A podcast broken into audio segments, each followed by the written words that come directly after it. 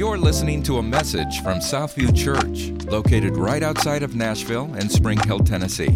Now, here's our featured sermon of the week. Well, it is it is exciting times. I love the Christmas season. I love a lot of things about the Christmas season. I love all the stuff that we get to do as a family. But there is one thing I have to confess that I despise. I will even use the word hate in some ways.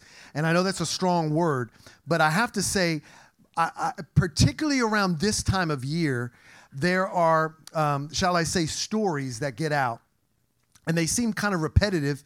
In fact, if you go to a certain network, uh, you, uh, you can I think I've hit a, a, a, okay. Wow, we've already seen a division in this place.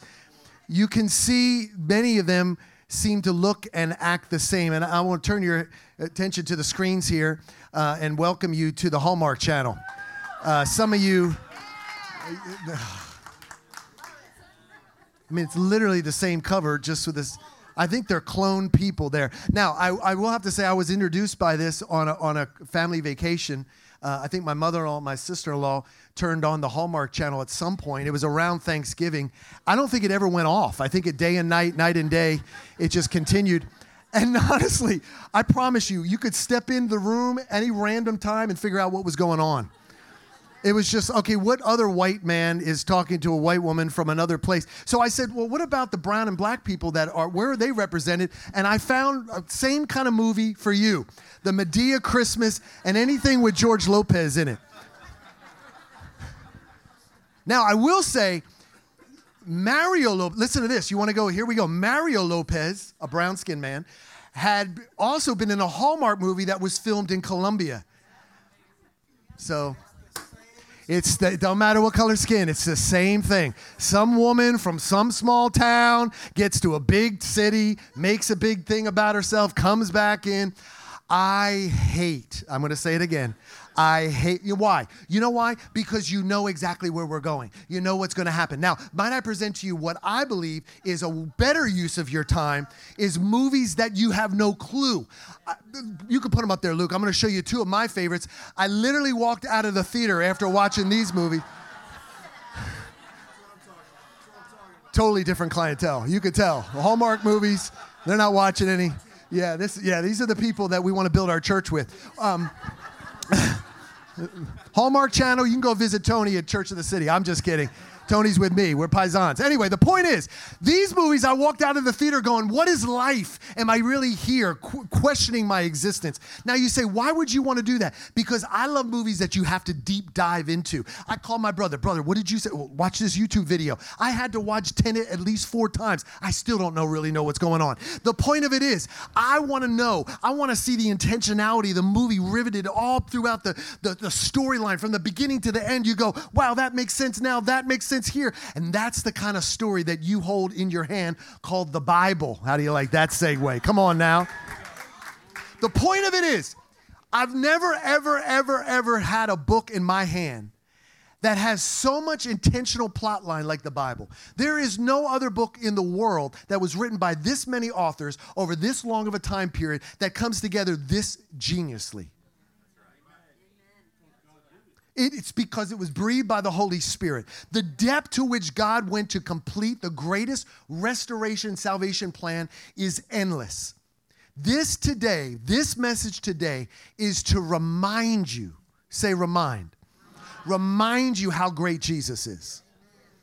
Not just Jesus in the manger, because we all love Jesus in the manger. He's in the manger right now. But how about Jesus on the cross? How about Jesus as the boss? How about Jesus in everything he did? So I titled the message, interestingly enough, Jesus, he is who he said, who they said he is. Jesus, he is who they said he is. Turn to somebody and say, He is who they said he is. If you're a sports fan, he's him.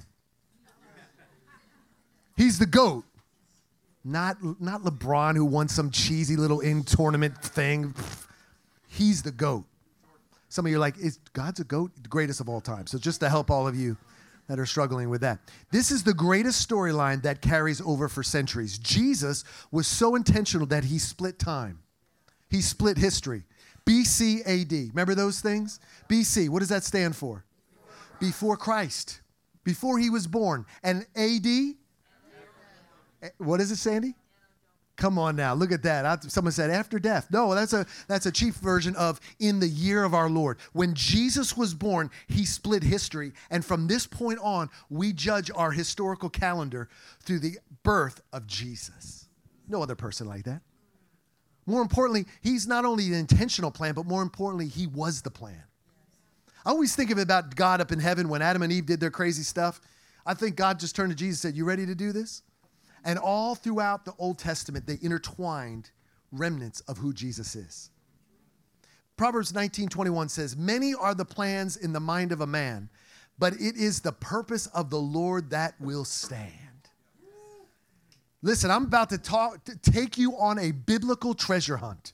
We are going to go through scripture at fast pace, and I'm going to show you that Jesus is not just in Matthew, Mark, Luke, and John, but he is significantly intertwined throughout the whole Bible that he's not only at Christmas time, but he's also in January.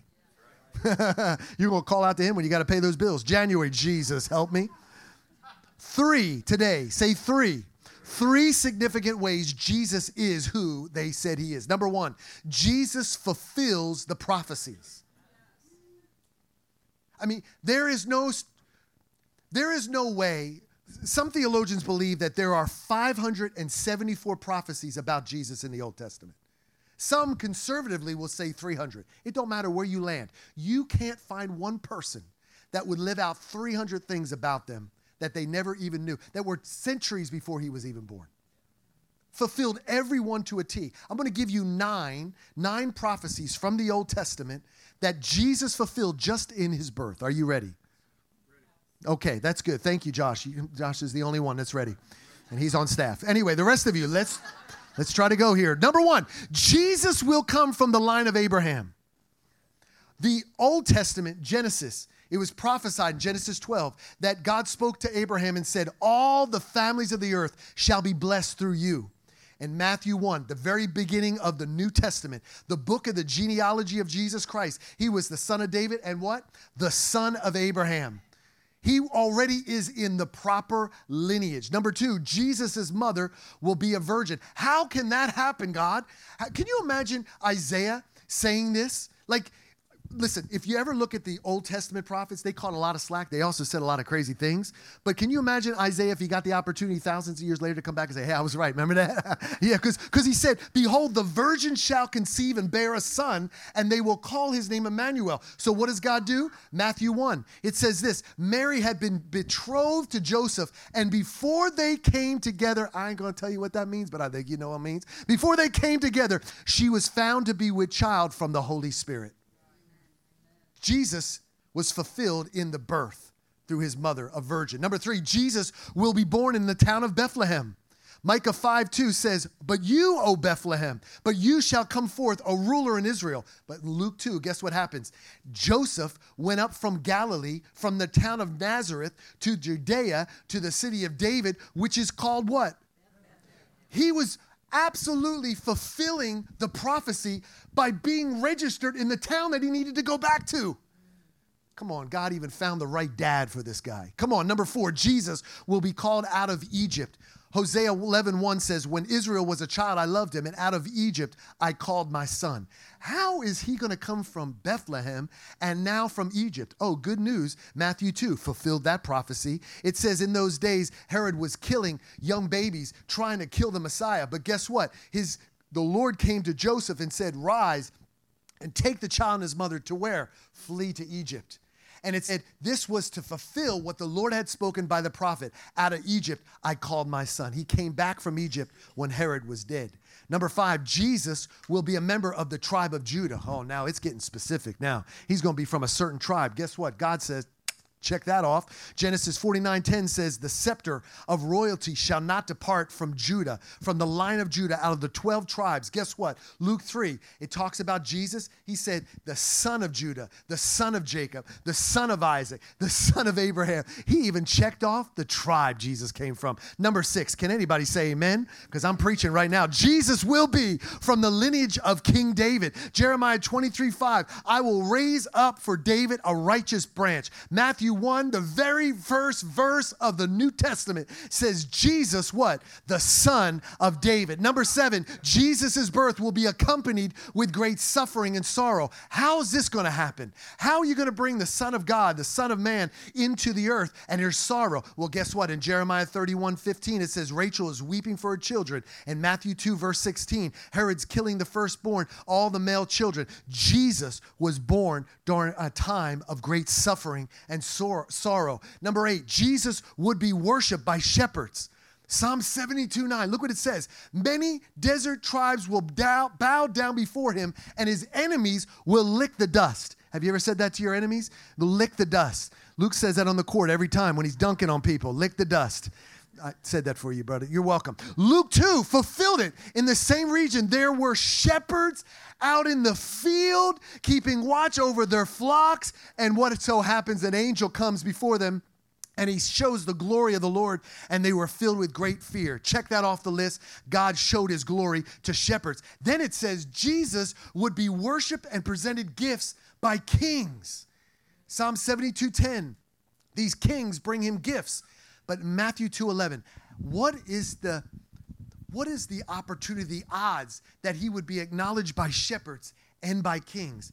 It says that the child, the magi, they came to him and offering their treasures, they offered him gifts of gold, frankincense, and myrrh.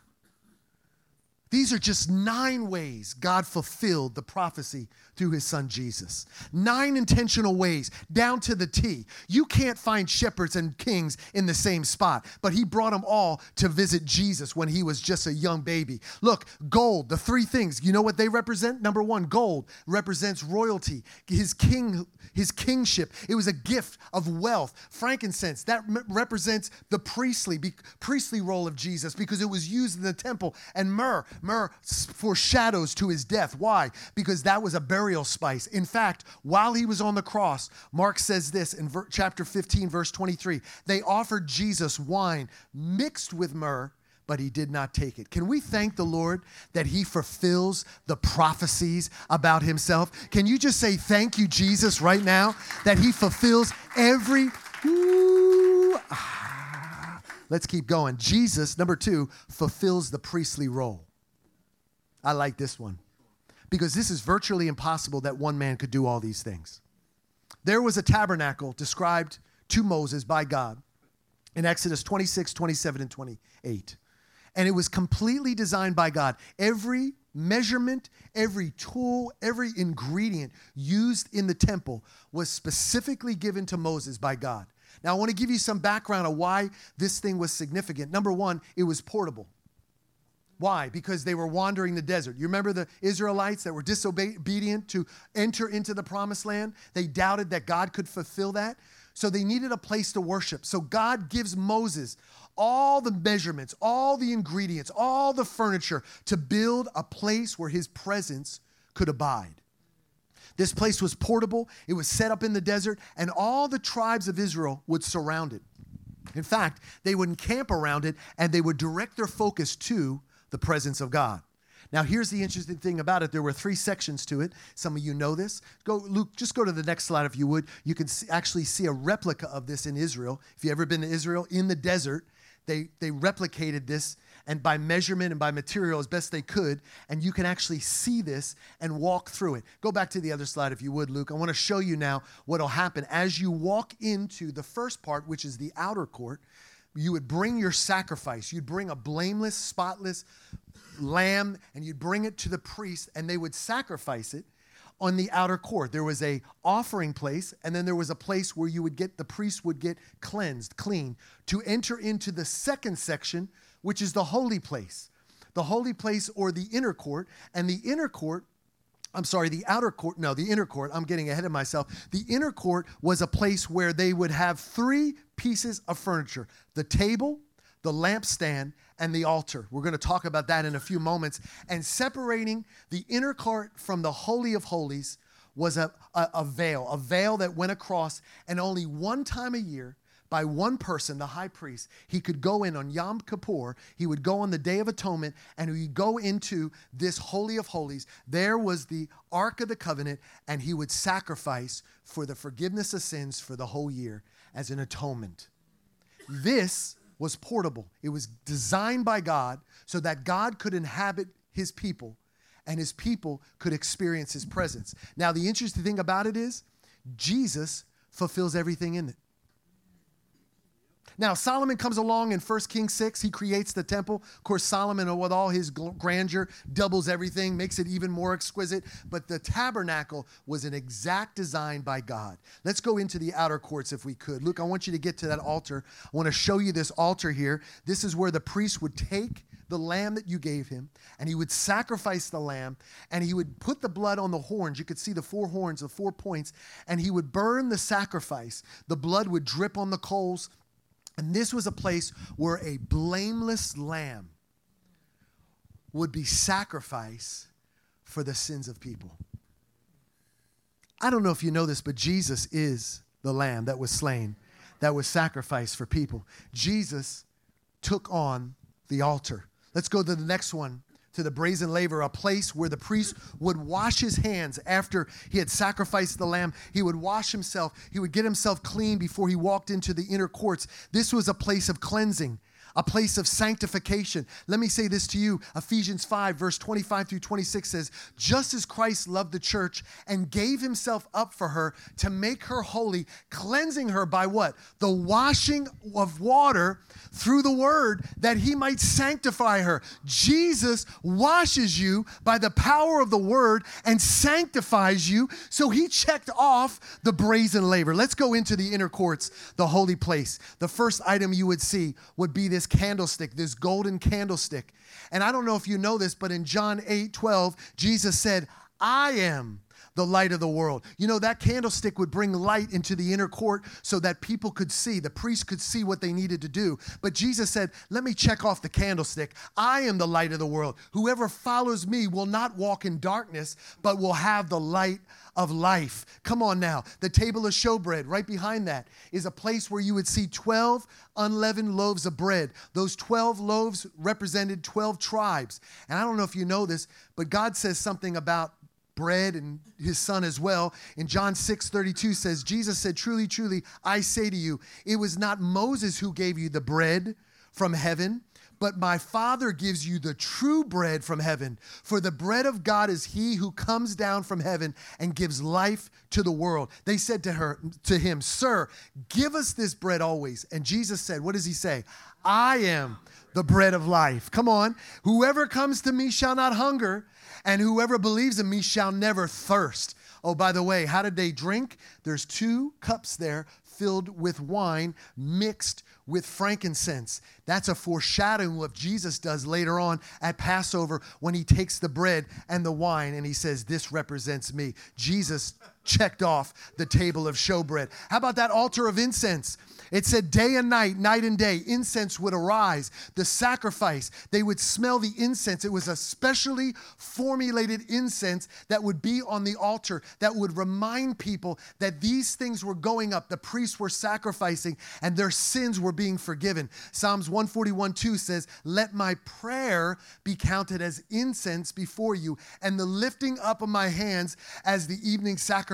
God says now that your prayers and your worship is like sweet smelling incense to me. I smell your prayers, I smell your worship in heaven. I know when you're worshiping me, I can tell there's something on the altar of significance. Ephesians 5, verse 1 through 2 says, Therefore, be imitators of God as beloved children, and walk in love as Christ loved us and gave himself up for us. What? A fragrant offering and a sacrifice to God. Second Corinthians 2 says, But thanks be to God who in Christ always leads us in triumphal possessions. Through us spreads the fragrance of the knowledge of Him everywhere. Did you know that you are an aroma of God?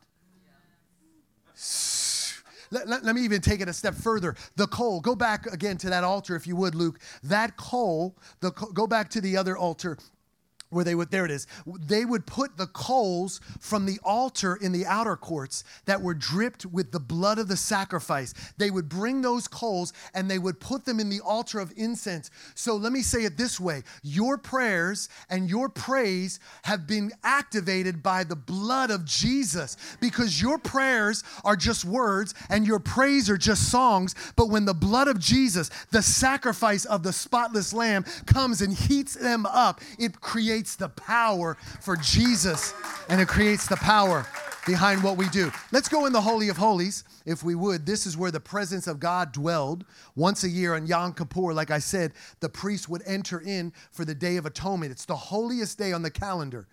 And there was this, this curtain that separated the Holy of Holies.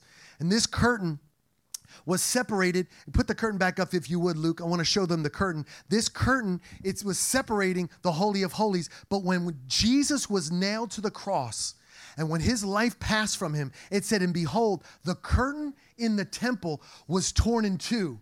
From top to bottom, the earth shook and the rocks were split. When he died, he, listen, it's significant that the temple curtain was torn from top to bottom because it wasn't man doing something for God. God said, No longer will I be separated from you by a curtain. No longer will one person one day a year come into my presence. But because because my son was sacrificed for you, you no longer have to go through an intermediary, but you can now freely come into the Holy of Holies. And I myself will rip the curtain in two.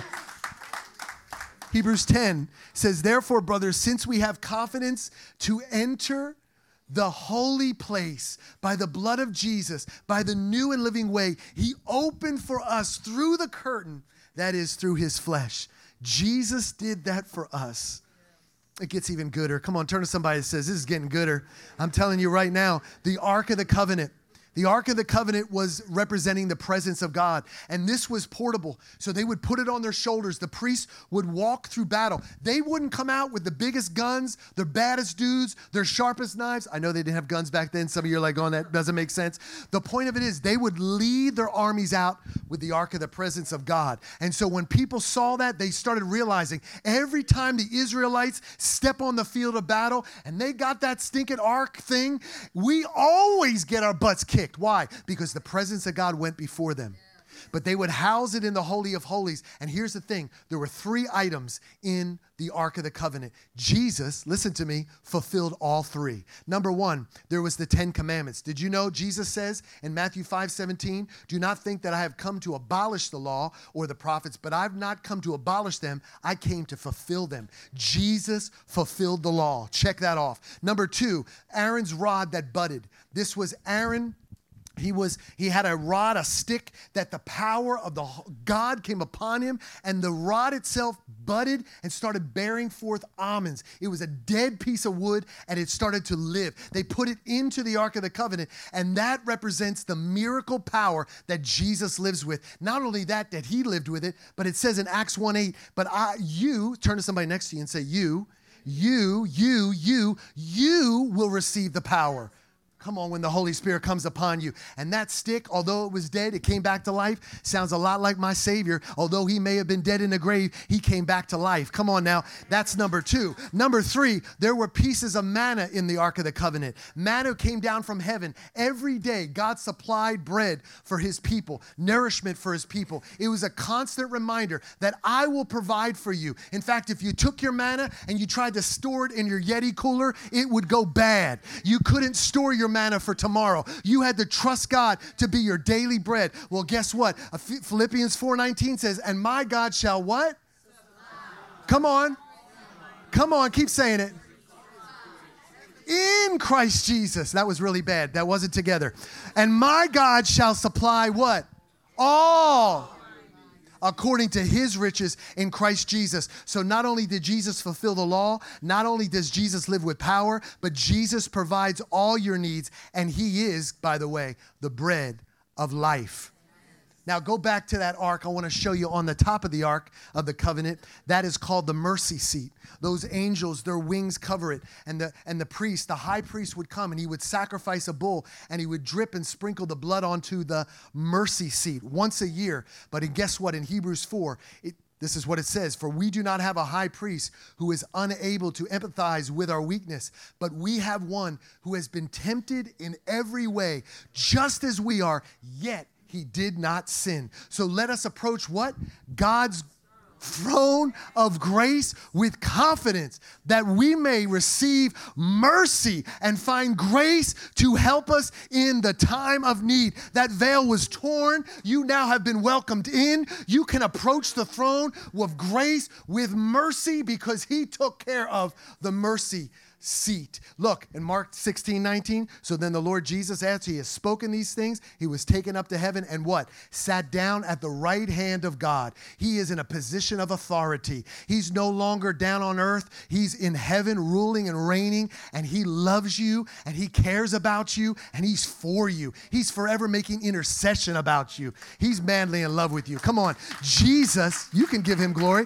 Jesus is the high priest. Jesus is the high priest. Hebrews 4:14 says, "Therefore, since we have a great high priest who has ascended into heaven, Jesus the Son of God, let us hold firmly to the faith we profess." No longer do you have a dude like that, but you have a savior in heaven. Oh, let me read Hebrews 8. I want you to hear it now through a fresh lens, understanding what God did when it comes to the tabernacle. Hebrews 8, verse 1.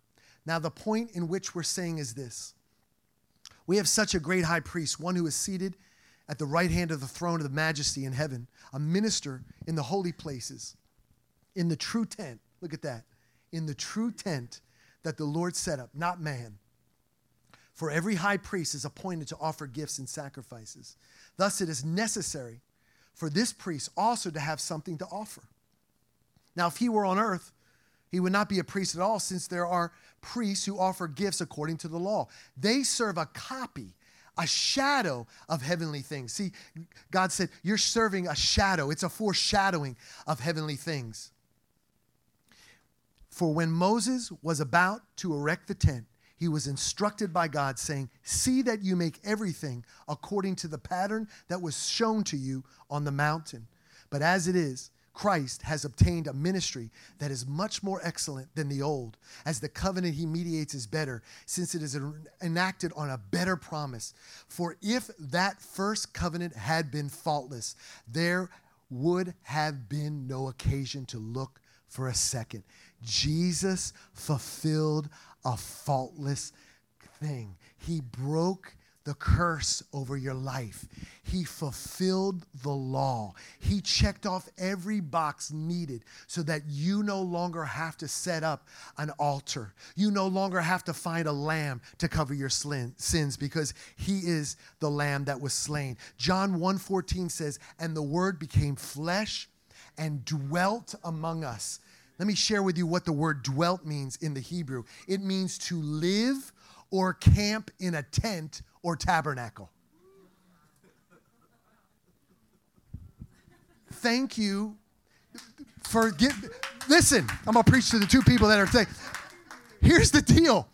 Even in the Greek verbiage, he checks off the tent and the tabernacle. He says that I am going to dwell among you. You don't have to set up a tent or an altar in your backyard to get to me anymore. Look at this in Revelations 21. John sees the future and he sees a new Jerusalem and he says this I saw no temple in the city, for its temple is the Lord God, the Almighty, and the Lamb. Can we thank the Lord that he served and fulfilled every priestly role he checked it off. Turn to somebody next to you and say, He checked it off. Whew. Number three, Jesus fulfills the Passover. Let me talk to you about the Passover for, for a moment because this was a desperate time. The Israelites were, were, were imprisoned by the Egyptians, they were slave to the Egyptians. And God sends Moses, this flawed man, coward in some ways, and he has him go before Pharaoh and he presents these, these plagues like, let my people go, let my people go. Pharaoh says, I'm not. And finally, God had enough. And he said, Here's what I'm going to do I'm going to send a destroyer into the camp. And every house that does not have the blood of the lamb on its doorpost, the destroyer will come into and kill the firstborn son.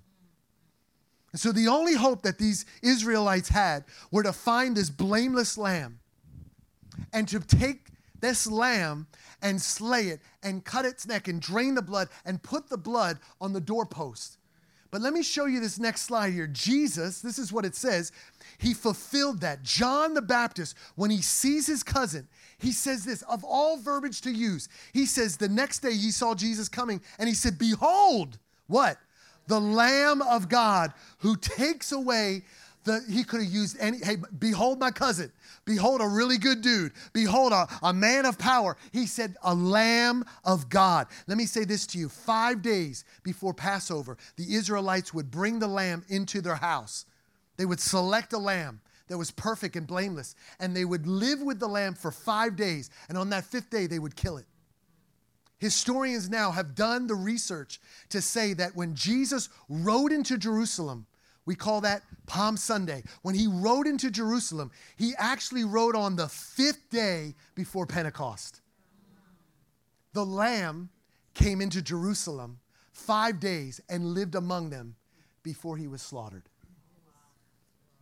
Let's talk about the doorpost. Let's put that up there if you would, Luke. This is where the Israelites would put the blood. It said, put it on the top and the sides. And as you can imagine, the blood, it would be all over the top. It would drip down. It would, it would be saturated on the doorpost, and the destroyer would see that. Now, here's the interesting thing about it there was nothing the people inside of the house could do to protect themselves. It was the blood of the Lamb. It was nothing inside. The people couldn't earn it, they couldn't do anything but just live there in peace, knowing that the blood protected whoever was inside. Now, let me show you the next slide because that looks very much like my Savior, where he was pierced and he was nailed and he had a crown of thorns on his top of his head and his, his wrists were nailed to the cross where blood would have flowed and by his feet nails were put in. The blood of the Lamb that was put on the doorpost did the same thing on the cross, and no longer do you have to kill a lamb. Some of you, I would never. You would not have to kill a lamb to put it on your doorpost. All you know is Jesus was on the cross and fulfilled it all in his name. He's so good. Even the positioning. Come on, man. You can't make this up. This is no Hallmark movie, bro. I'm telling you right now. Passover meal. Some of you had a Passover meal. It's called a Seder dinner. And the Passover meal has all different elements. I want to highlight two of them. Number one, there's the three pieces of unleavened bread called matzah. And they would eat these three pieces of unleavened bread. And it's interesting that there were three. I don't know if you know what three could symbolize. Father, Son, and Holy Spirit. By the way, they take the middle piece, the Son, and they break it and the father will break it in half. He'll take a half of the piece and he'll wrap it in cloth and he'll hide it. And the day after the Sabbath, the child will go and find the hidden piece of bread, unravel it, and say, I found it, and wave it. Sounds a lot like my Savior, Jesus, whose body was broken who was put into a tomb. The day after the Sabbath, he rose again. And what happened when the women saw that he was no longer there? He's risen. He's no longer here. Come on, they found the cloths that were wrapped in. He's no longer here. Come on now. He even went in those cups right there, those four cups of wine. It says that they're each representing certain things. The third cup is the cup of redemption, and it's the cup that Jesus used in communion. Jesus took care of Passover. Can we thank the Lord that no longer do we have to worry about what we have to do to protect us, but now Jesus is the Passover lamb. He has covered your door. Come on now. He's covered you from the destroyer. This is the story of Christmas and Easter and everything in between. Jesus is not only the reason for the season, but He's the reason why we have hope. If God is this intentional, what can He do with a life yielded to Him? Everything we go through, good or bad, can be turned around for good. And even the good things they pale in comparison to what God can do. He can make good things great. He is not a mediocre God. He's not a God of happenstance. This couldn't possibly happen by chance. This Bible couldn't have been written just with a few people. It was written over centuries, and Jesus fulfilled every prophecy. You are not an accident. You are not happenstance. You didn't just stumble across. God didn't forget about you. If He's this intentional with His plan, how much more plans does He have for you? I know the plans I have for you, declares the Lord's. Come on, He knows the plans to prosper you, to give you a future and a hope. And God is not concerned with your timeline. Think about this for a moment. Think how many thousands of years took place for Jesus to fulfill the very thing that Adam and Eve messed up. To the detail. Literally, nothing can stop the plan of God. Did you know that? I'll give you some characters in the Bible. The Egyptians tried, they enslaved the people of God. Guess what? They couldn't stop God's plans. The Philistines tried, all the other ites in the promised land tried couldn't stop the plans of God. Babylon tried, Rome tried. They cannot stop the plans. The devil cannot stop the plans of God. What is happening in the world today? Let me say this. You really think, Christians, do you really think Christ followers that Russia or China or Hamas or Islam or our political system or the woke mob or the people gunning for your job at work or the bully in the hallways at school or even your mother in law, do you think they can stop the plans I love my mother in law. I'm not talking about her, but anything, nothing can stop the plans of God. Nothing can stop the plan. For some of you, you're so wrapped up in what's happening around the world. But how many know that when everything was going wrong, God still had a plan? Somebody needs to hear this today because there's nothing Hallmark movie like God's plans. Some of you want to you want you want a story that you can you can unfold and know, but that's not faith. Faith means that I trust God even when I don't see what's happening. Faith means I trust him over my circumstances. Proverbs 19:21 again it says this, many are the plans in the mind of man, but it's the purpose of the Lord that will stand.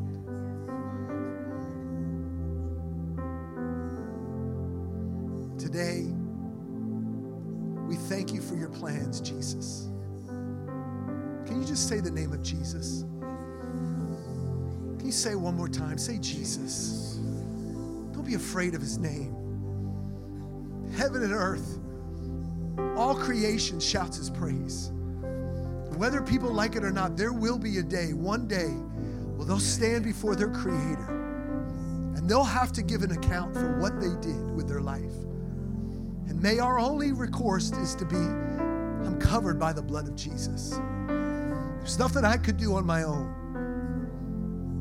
I couldn't earn it on my own. I couldn't live blameless. I couldn't sacrifice enough.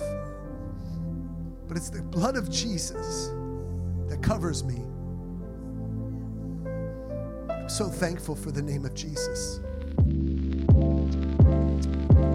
Thank you so much for listening to this message.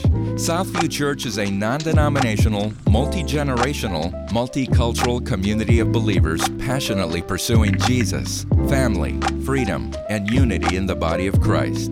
If you would like to connect with us, visit us at southview.cc and follow us on Facebook and Instagram.